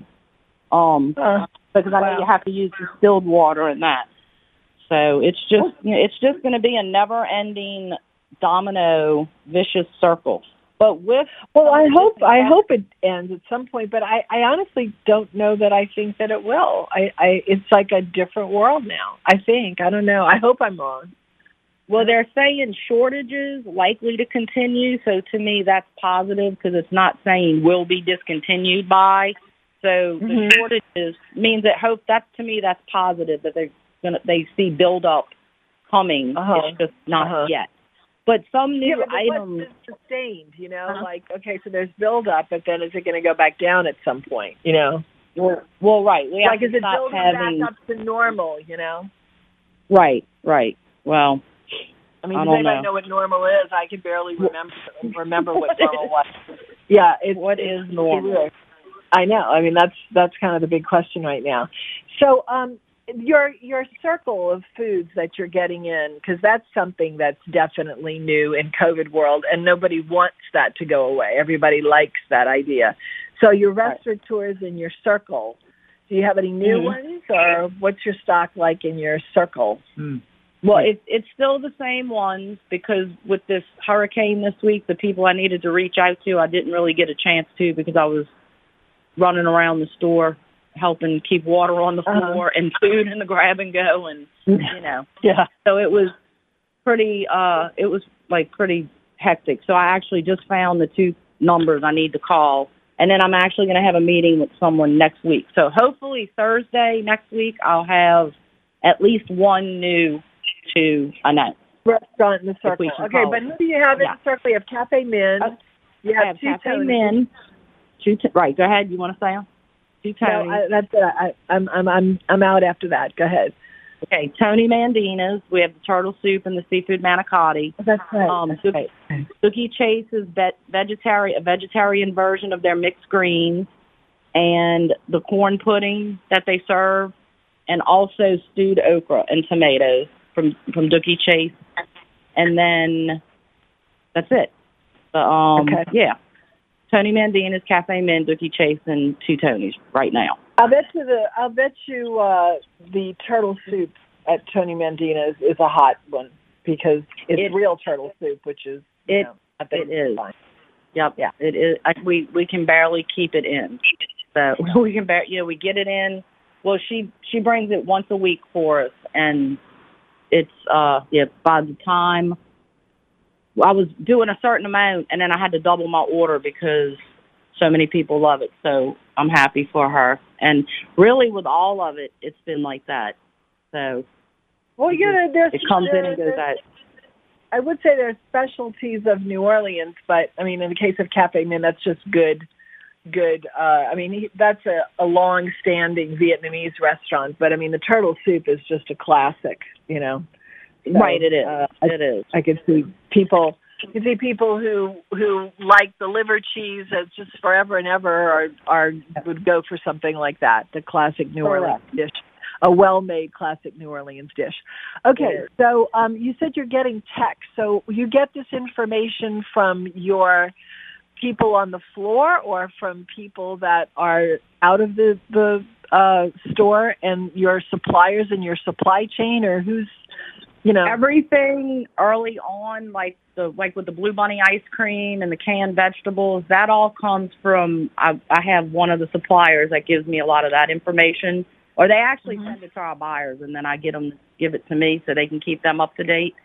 And then the Gatorade, the 19 outs on the Gatorade, and the distilled water just came from one of the uh, buyers that work at the store because um, he know I had email, you know, messaged him earlier asking about it. So, but like from one of the suppliers, we got a email about breadcrumbs. So there's a short, you know, there's been a shortage on breadcrumbs, and that's due to people buying more bread. There's not as much stale available bread for people to purchase from the, I guess, like the Sunbeams and the big bread companies that have stale bread. That must be where some of the bread companies get the breadcrumb companies get their bread to make Uh-huh. breadcrumbs. So that's why breadcrumbs have been hard. So it's because they usually have to buy the now they have to buy the fresh bread and let it stale rather than getting it stale already. I don't want to think of this stuff like this. You know, it's like it's like it used to be. You walk into a store, you get it, you don't think about it. Now you have to think about where everything's coming from, whether or not they'll be able to get it up the line. I mean, I, I just Right. I've never thought about how breadcrumbs come to me. They just come, and now they Right. don't just come anymore. You have to think about where they're coming from. I mean, I had no idea that somewhere down the breadcrumb supply chain, you know, Mhm. there's not enough stale bread. Yeah. It starts, yeah, and then the container that it may go in. They may get the stale bread again, and then they're going to have a problem with the plastic top for the container or the paper container because like Progresso comes in that like, you know, coated and Vigo too. They're like cardboard and paper containers. So, and then have a little aluminum around the rim on one of them. So if there's an alu- you know, it does. I had someone pick me up because she happened to be at the warehouse place, pick me up two big rolls of aluminum foil because I can't live without aluminum foil. and I kept forgetting to grab it. so she Uh-huh. happened to be at Sam's, and I'm like, just grab me two of those big things, of, foil, you know, the two pack of the the, big Reynolds big- wrap. yeah. Uh-huh. So not that big, huge, heavy thing that you need like a truck to bring it in. Just the two big rolls of heavy duty. It's like a two pack shrink wrap. I'm like, just Uh-huh. grab me some foil because I was on my last piece. So, um, because you don't realize how important. But aluminum pans, like those little disposable pans that people use for catering and gloves. Oh, I'll tell you what. If anyone wants those, I'm going to start selling them on on. Uh, I'm just. I will start selling them at, at the New Orleans menu. We have enough of those to last uh, a year. I mean, Well, I've they- got a stash of those. What? They may be good bartering uh goods in Armageddon. For later. For later. I have I mean, I have stale bread to make breadcrumbs, and you've got the pans to bake whatever in it. So we'll Oh, get together and we'll barter with bread, stale bread and oh. pans. yeah, it's like it may come to that. I don't even want to think of it, but it, it may actually come to that. Anyway, we do have we have so many of those things. I used to run short of them at Thanksgiving time, but I mean, I don't know what Thanksgiving's going to be like going forward. But I tell you what, I've got enough for the next ten Thanksgivings. All right, Nicole, I thank you for putting up with this nonsense telephone uh, conversation. But um, but we're at the bottom of the hour now, so we have to bid you adieu. All right, I will talk to y'all next week. days- one of these days, we're going to get to the uh, to the the mom throwdown. The throwdown. Yeah. Yeah. All right. Yeah. I'm ready when you Right. are. Okay. All right. All right. Talk to Bye. Tom. Y'all take care. Bye. Thank you. All right, that is Nicole Dorignac, the grocery goddess. It's time for the bottom of the hour news, Louisiana Radio Network. Louisiana Radio Network. I'm Brooke Thorington. Governor Edwards says the state is lucky to have avoided the worst case scenarios projected for Hurricane Laura just 24 hours ago. Up to 20 feet of storm surge was predicted. Edwards says at most we got 12. And the surge did not push into Lake Charles as was expected. Despite this, he says at least four lives have been lost. There are still thousands and thousands of families whose lives are not right side up today, either because their businesses have been destroyed, their homes have been damaged, they may be in a shelter. One of those fatalities happened near Iota in Acadia Parish. Sheriff KP Gibson says a 68 year old man died when a tree fell on his home. Gibson doesn't believe Acadia Parish suffered the type of damage seen in Calcasieu and Vernon, but it could take a while before power is restored. practically every road uh, and every secondary road has uh, down trees. Uh, so our, our getting to and fro is very, very limited. LRN. This is Trace Atkins for Louisiana Farm Bureau Federation. You know, your Louisiana Farm Bureau membership gives you access to the best insurance on the planet, but it can also save you hundreds when you buy a car. On vacation, your Louisiana Farm Bureau membership gets you discounts on hotels and rental cars, and it makes you part of a group that's 143,000 families strong. So go to lafarmbureau.org or call your parish Farm Bureau office to become a member. The Louisiana Farm Bureau Federation, the voice of Louisiana agriculture. Who wants to talk football? Take your game to the next level with the name you need to know for all things LSU sports. Tiger Rag.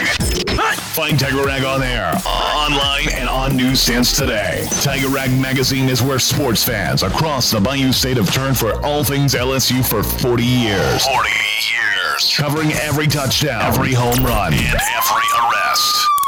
That's unfortunate. Tiger Rag Magazine and TigerRag.com. This is Lenny Minutillo, chef owner of the Happy Italian Pizzeria in Harahan, home of the original meat sauce pizza and sesame crusted muffalata calzone. The Happy Italian is serving our new full menu. Dine-in seating is limited. Takeout and curbside is available. Catering is available any day. The Happy Italian Pizzeria in Harahan, open 11 a.m. to 8 p.m. Friday, Saturday, and Monday for lunch and dinner. Sundays 11 a.m. to 3 p.m. for lunch. Find us at happyitalian.com for info and online orders. Like us on Facebook and love us on your taste buds.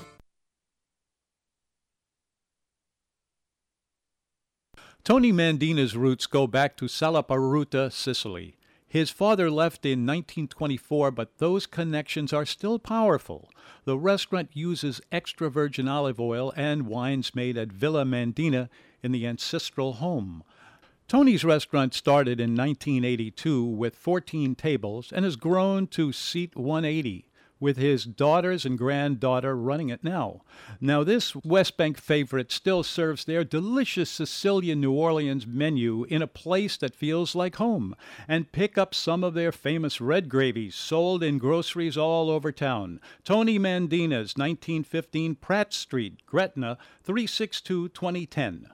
I won't dance, don't ask me. I won't dance, don't ask me. I won't dance, madame, with you. Yes, indeed. Tom, today in 1977, the first Burning Man Festival was held in the Black Rock Desert north of Reno, Nevada.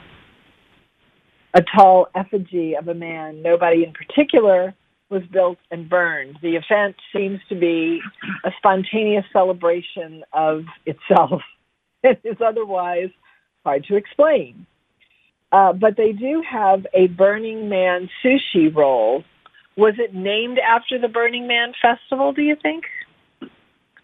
The Burning Man that you like, I- Tom? When you go, whenever you go to a sushi house, you order the Burning Man. Do you think the Burning Man sushi roll is named after the Burning Man festival? Mm, I never gave it any Or do you think before, it's but, the other way around? Do you think it could be the other way around? uh, it'll uh, it'll be on its own merits, as far as I know. Well, anyway, in Japanese restaurants across the country, it is served. It's a spicy tuna inside with seared, peppered tuna, avocado, and salmon on the outside. It's one of the better big rolls that you like, your Burning Man roll. I think the last time we went to, where was that? um, Megumi. You ordered something, but it wasn't a Burning Man, was it? Is that kind of an unusual sushi thing that you don't see everywhere? Uh, it is, uh, and it is widely served, but it uh, tends to be sushi in way, made in way, ways that are un- unfamiliar, uh, and you never know what Sounds like you're it's going to pretty expensive. It's It got is kind of- salmon and tuna. That too. Sushi is incredibly expensive. It can be. I find it's. It's. Uh, I remember I had a boyfriend back in. Was a fiance too. Um, back in the early '80s, and I, you know, in my sheltered existence, thinking that corned beef came in a can, I had never heard of sushi but he was from LA and he was obsessed with sushi. And I remember that he used to spend a fortune on sushi. I think the prices have probably come down since it first appeared on the scene. Do you remember the first time you saw sushi? Yeah, it was in the 20s. Uh, no, it was in uh, late 60s. Oh. I don't think so, Tom. I, I'm pretty sure. Because first of all, you weren't you weren't Living eating here. out in restaurants at that time. You weren't eating out in restaurants at that time. here. Does anybody remember their first sushi experience when you first heard about sushi locally? This doesn't count for you, Henry, because first of all, you're too young, and second, um, it was in Los Angeles long before it ever came here. But I'm curious for people who are uh, local people who have lived here, you know, their whole lives, when you first heard of sushi and when you started eating it and where your first sushi experience was because we have a lot of sushi here and a lot of people who love it. Um, it's not something I pay a whole lot of attention to, but I find that people who who like sushi, first of all, tend to be younger, uh, but are very passionate about it. And are you a sushi eater? I am, Henry? yes. Oh, I, Yeah, I love sushi, yeah. absolutely. I can't. I, I, aside from our daughter, I I don't know any millennial that doesn't eat sushi. I I- I can't think of a single one that I know. I mean, I don't hang around with a lot of them, but I I can't think of a single one that doesn't eat sushi because they you were sort of raised on that, you know. But for for me, I remember in the '80s thinking that that's a very exotic thing, um, eating raw fish. I, Do you I have a fish that you like to eat raw? Is there a fish that I like to eat raw? Well, more than I others. I'm a salmon person. I know this will shock you, Oh, Henry, but I've never eaten sushi. really? Oh, goodness. I I make no bones about it. I'm I'm not I'm not a gourmet. I'm not an adventuresome eater. Oh, you should eat what makes Um, you happy, you know. I reserve the right to be a non-adventuresome eater. I, I like food, probably a lot too much, but um, but I tend to to hang in the traditional world.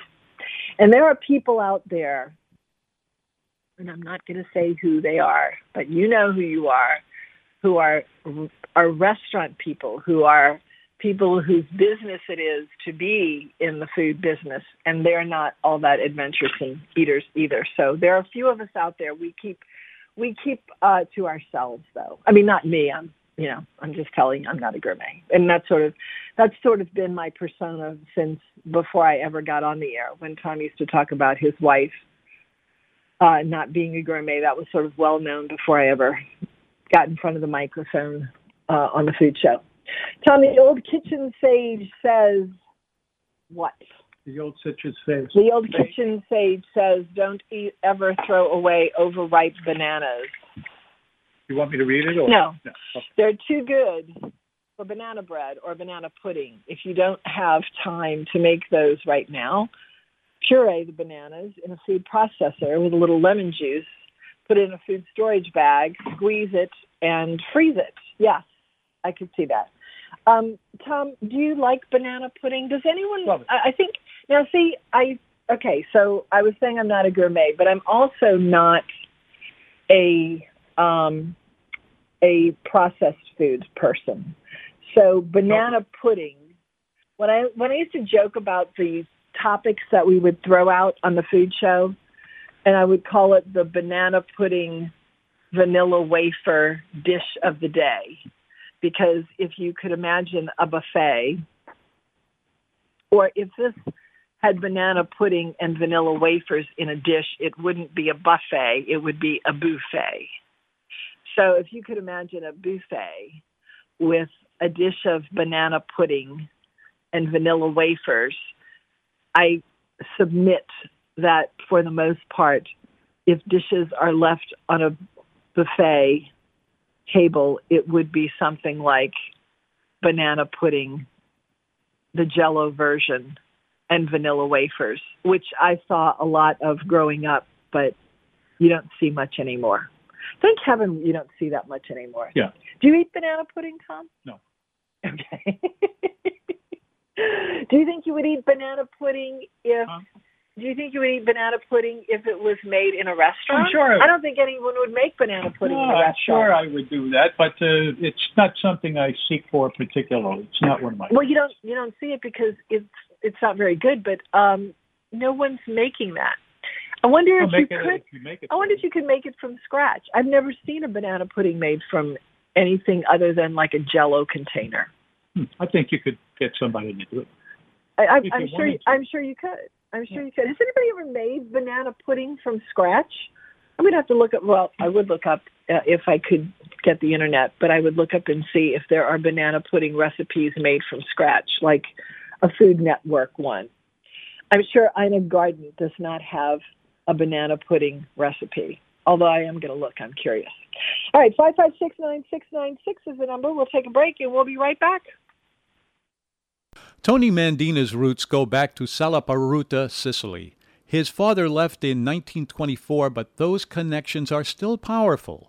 The restaurant uses extra virgin olive oil and wines made at Villa Mandina in the ancestral home.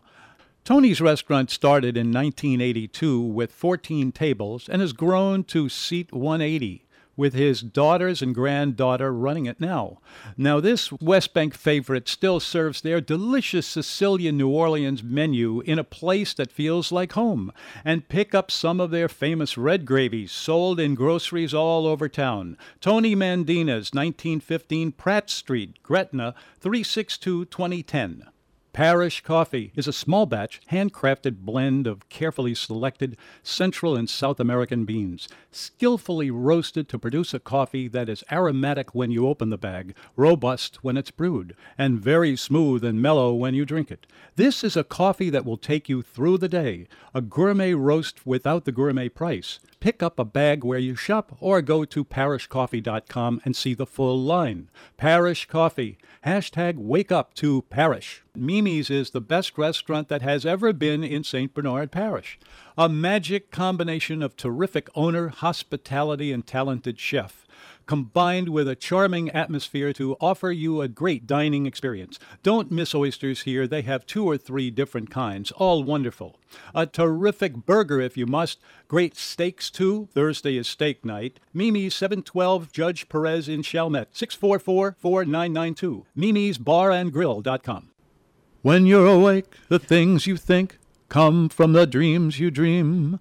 Thought has wings, and lots of things are never what they seem. Oh, so true. I think this show is sort of the poster for that.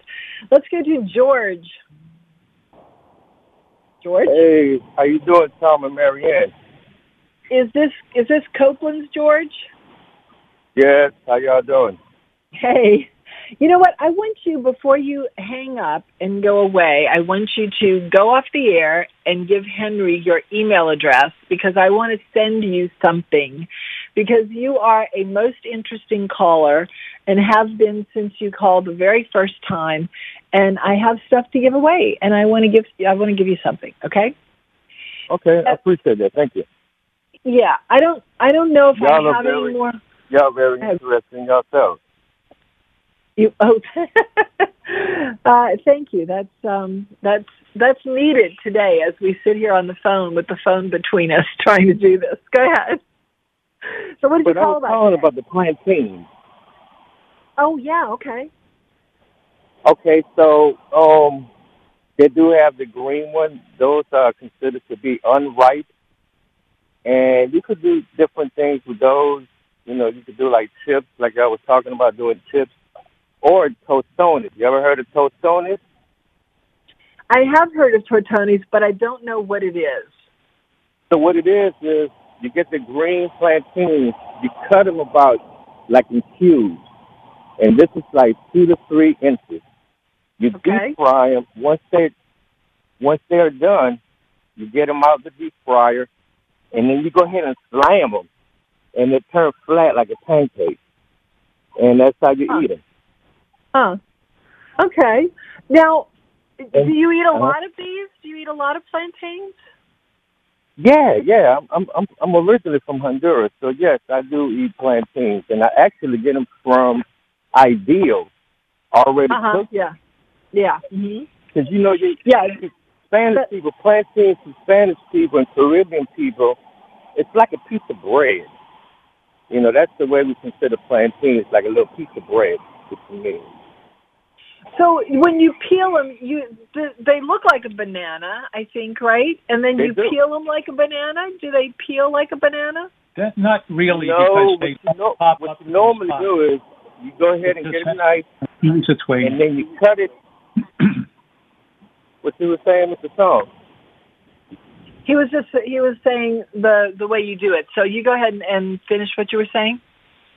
Yeah, you get a knife and then you cut it from end to end. One, one, you know, just down the middle, from end to end. And then once you go ahead, it, it's like you're doing like a little small cut. You're only cutting the out outside layer, the skin. And then you get your your thumb with both of your hands, and then you peel it off. That's how you take the skin off. And and the Because the meat on the inside on a, Keep in mind a raw. Uh-huh. Go ahead. The, raw is very hard to come off. So you can't you can't peel it like a banana. 'cause it's like it, it kind of sticks to the plantain. It's it's a little hard to you know to peel off. It's not that easy. Uh-huh. Okay. So when the meat comes out of a plantain and it's raw, is it the same soft texture? Like a, a fresh banana that's ripe, but not under or overripe, just perfectly ripe. It's it's soft but firm. Is the plantain? Yeah, it- well, it, it, it's the same way. It's it's different because it's very hard. It's hard. It's okay. a little kind of you know in- in a way the texture is kind of gummy like, but it, it's Uh-huh. hard.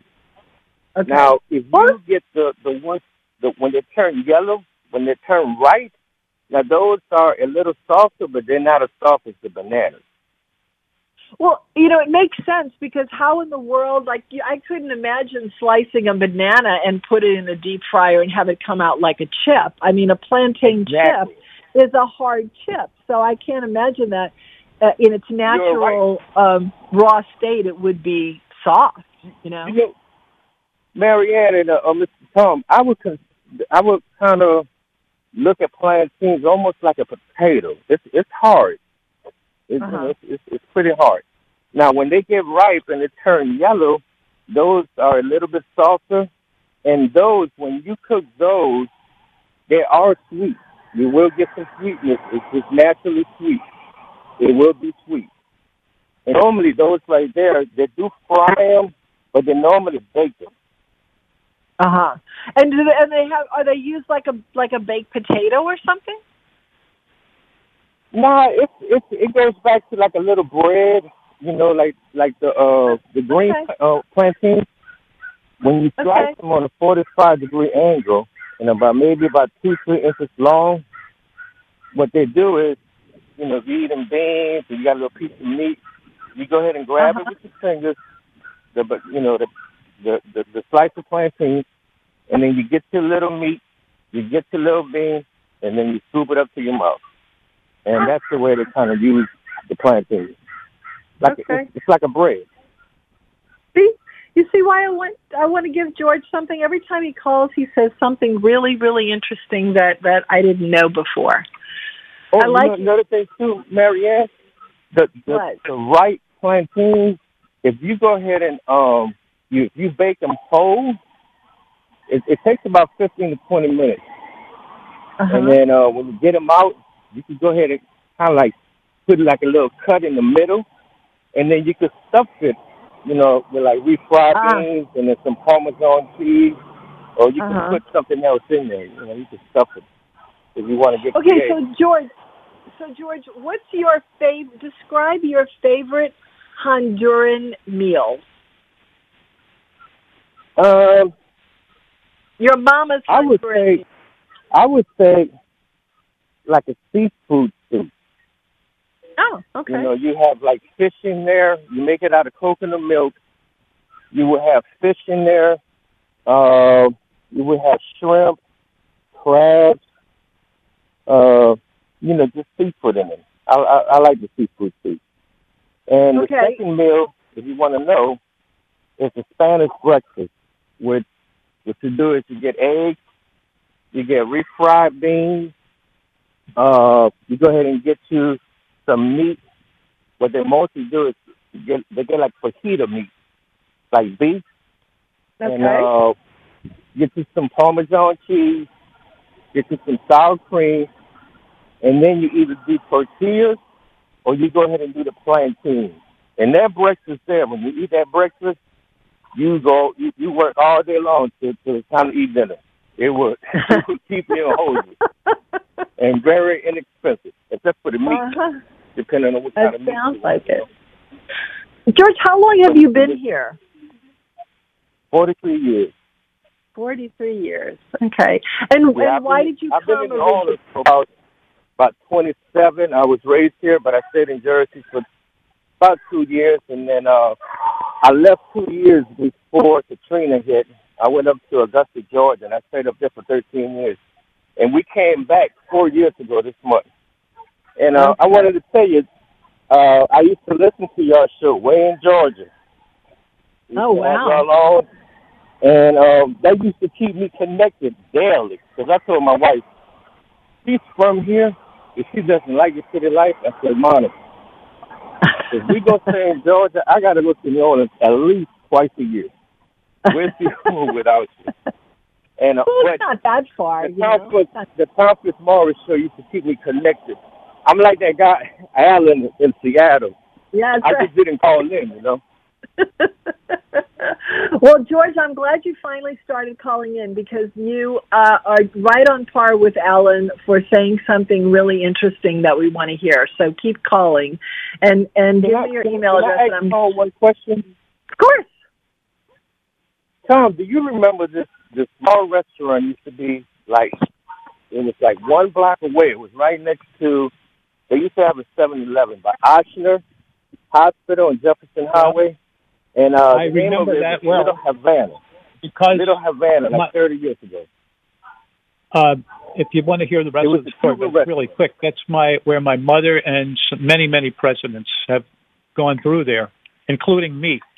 Um, yeah, that right? Uh, Tom. Tom's mom used to work at Ochsner. So, all right, you're talking about the 7-Eleven by the the main campus on Jefferson. Yeah, Either yeah, Jefferson and right, or- right next to 7-Eleven, right on the corner. Is the, the name of the restaurant was Little Havana. It was a Cuban restaurant. I used Oh, to work Little there back in Mm-hmm. yeah Little Havana, like back in '89.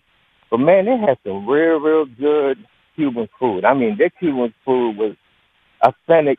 Cuban. That was the real deal. Little Havana, Tom. Do you remember Little Havana? On Not. Jefferson, I've on Jefferson Highway by Ochsner, Little Havana. Okay. Yeah, my mother Right worked- next to that Yeah. 7-Eleven. Yeah, probably. Let's see. If you're talking, you're talking about 1989. Well, that's only 32 years ago. Wait, 31 years ago. That's So, 31. um, yeah. yeah. So, well, Tom, you, I'm surprised you don't remember that because you probably I'm very have, healthy. You probably no, not not Ochsner, but but just going to a restaurant. You know, I mean, there's so many little restaurants like that. You know, Yeah, you have to were- you have to sort of stumble on them. You have to stumble on And them, and I, I think like Tom. Yeah, Tom did go to Yeah, a I apologize. I, I, it's kind of hard to hear y'all. It, it sounds like we're talking like through a can, you know. Uh, when when y'all computer came on, it was so nice and clear, and then the computer went out. Well, you know, we started the show with it out, so uh, we have to. Uh, I don't know what what to do about this. I really don't. Maybe we'll just have to start moving the show and doing it at another location. I don't know. Do, y- do y'all like Anyway, Cuban thank coffee? Cuban coffee? What? Do y'all like Coffee. Cuban coffee? Cuban coffee. That's pretty. Yeah. Uh, Where? What kind of Cuban? What is that? Uh, I don't drink coffee, but Tom would probably like it. Where do you get it? Uh, two do you- churros. All right. Wait, churros. The churros, little restaurant. Yeah, that rest, the Cuban restaurant right there by, uh, by the Clearview shopping mall. It is a cute little restaurant. Do you go there a lot? Yeah, I, I go every every couple of months. I was talking to him the first time I went there, like maybe four years, three, four years ago, about three years ago, and he was telling me um that he was uh he used to run an ad with with uh with with Tom. You know, uh, they used to have a commercial churros, you know, during the Tom uh, Fitzmorris show. I uh, remember that. coffee is, uh, from what my understanding, they only have like one Cuban coffee. They they give you these little bitty, tiny little cups. They almost look like those cups that little children play with. But boy, does they have a kick! All you need is one little bitty tiny cup, like two ounces, in that cup. It's real nice and strong, but uh, that's some real good coffee. We're gonna have to try that the next time we go over there. I'm glad to hear that they're still around. I haven't been in that area for a while. Yeah, yeah. They're, they're I just still, I just went there about a month ago and I got me a Cuban sandwich and I got me a steak sandwich. You know, um the steak sandwich is like real, real popular. That's like almost saying shrimp is the Cuban sandwich and then your oyster sandwich will be considered, you know, like a steak sandwich. But you need to try the steak sandwiches. They're real, real good. he's a very nice man. What's his name again? I forgot his name. No. I'm not good with names. Yeah, the, the owner of churros. The owner of churros. Okay, George, may I let you run? Thank you. Stay, hang on and give Henry your email because I want to send you something. Okay. Um. Okay, right, I so- appreciate that. Appreciate the show. Okay, take care, George. Thank you. Appreciate your call. He's always a fascinating caller. I don't know if you remember him, but I call him Copeland George because when he called us, it was back when we were on the other station, and he had the most interesting, the most interesting insight into Copeland's back in the day when Al Senior was around, and he was obviously you know, working there and paying a lot of attention to the business. And it was really a fascinating call. And I've always been thrilled whenever I hear that he's on the phone. So I'm glad that he, I'm glad that he called today. It was perfect timing, even though we, you know, had to talk like this. So I hope that when we put it up on the podcast, uh, it doesn't sound quite so much like, um, a, a tin can, which it, it probably does. But anyway, oh gosh, I just don't know what to say about the internet situation, and um, and I we are working on it. Is is it? But I just got a text from uh, my son, who is our tech wizard, about a particular thing that we need to get now and try that end. But ultimately, I think um, I think we might be able to resolve it this weekend by getting someone I know to come and do what he does, sort of works magic and I don't understand what he does because it's a technical thing, but he seems to do it very well. So I'm going to get him over here this weekend. Anyway, this is the moment I say to you that if you have missed any of the show, please go to nomenu.com. That's N-O-M-E-N-U dot com where we have our podcasts. I'm a little behind on the podcast. I'm planning to finish that this week. I mean, like tonight probably. Uh, so they'll be up. If you uh, like the show and appreciate the fact that you don't have to listen to any bad news, that you can just, you know, listen to silly food talk.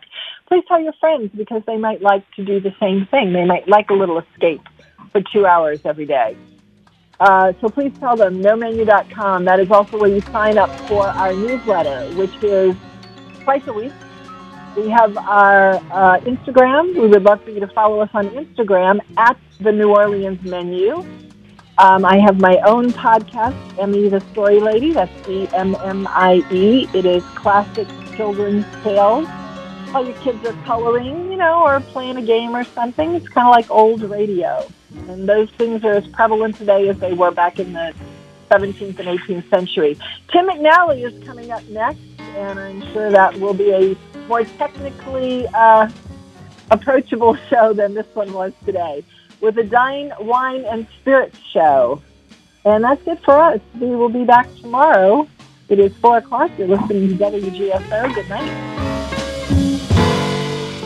This is Jeff Crouere. Join me at 7 a.m. till 11 for Ringside Politics with a Punch, right here on WGSO 990 a.m. New Orleans, Louisiana.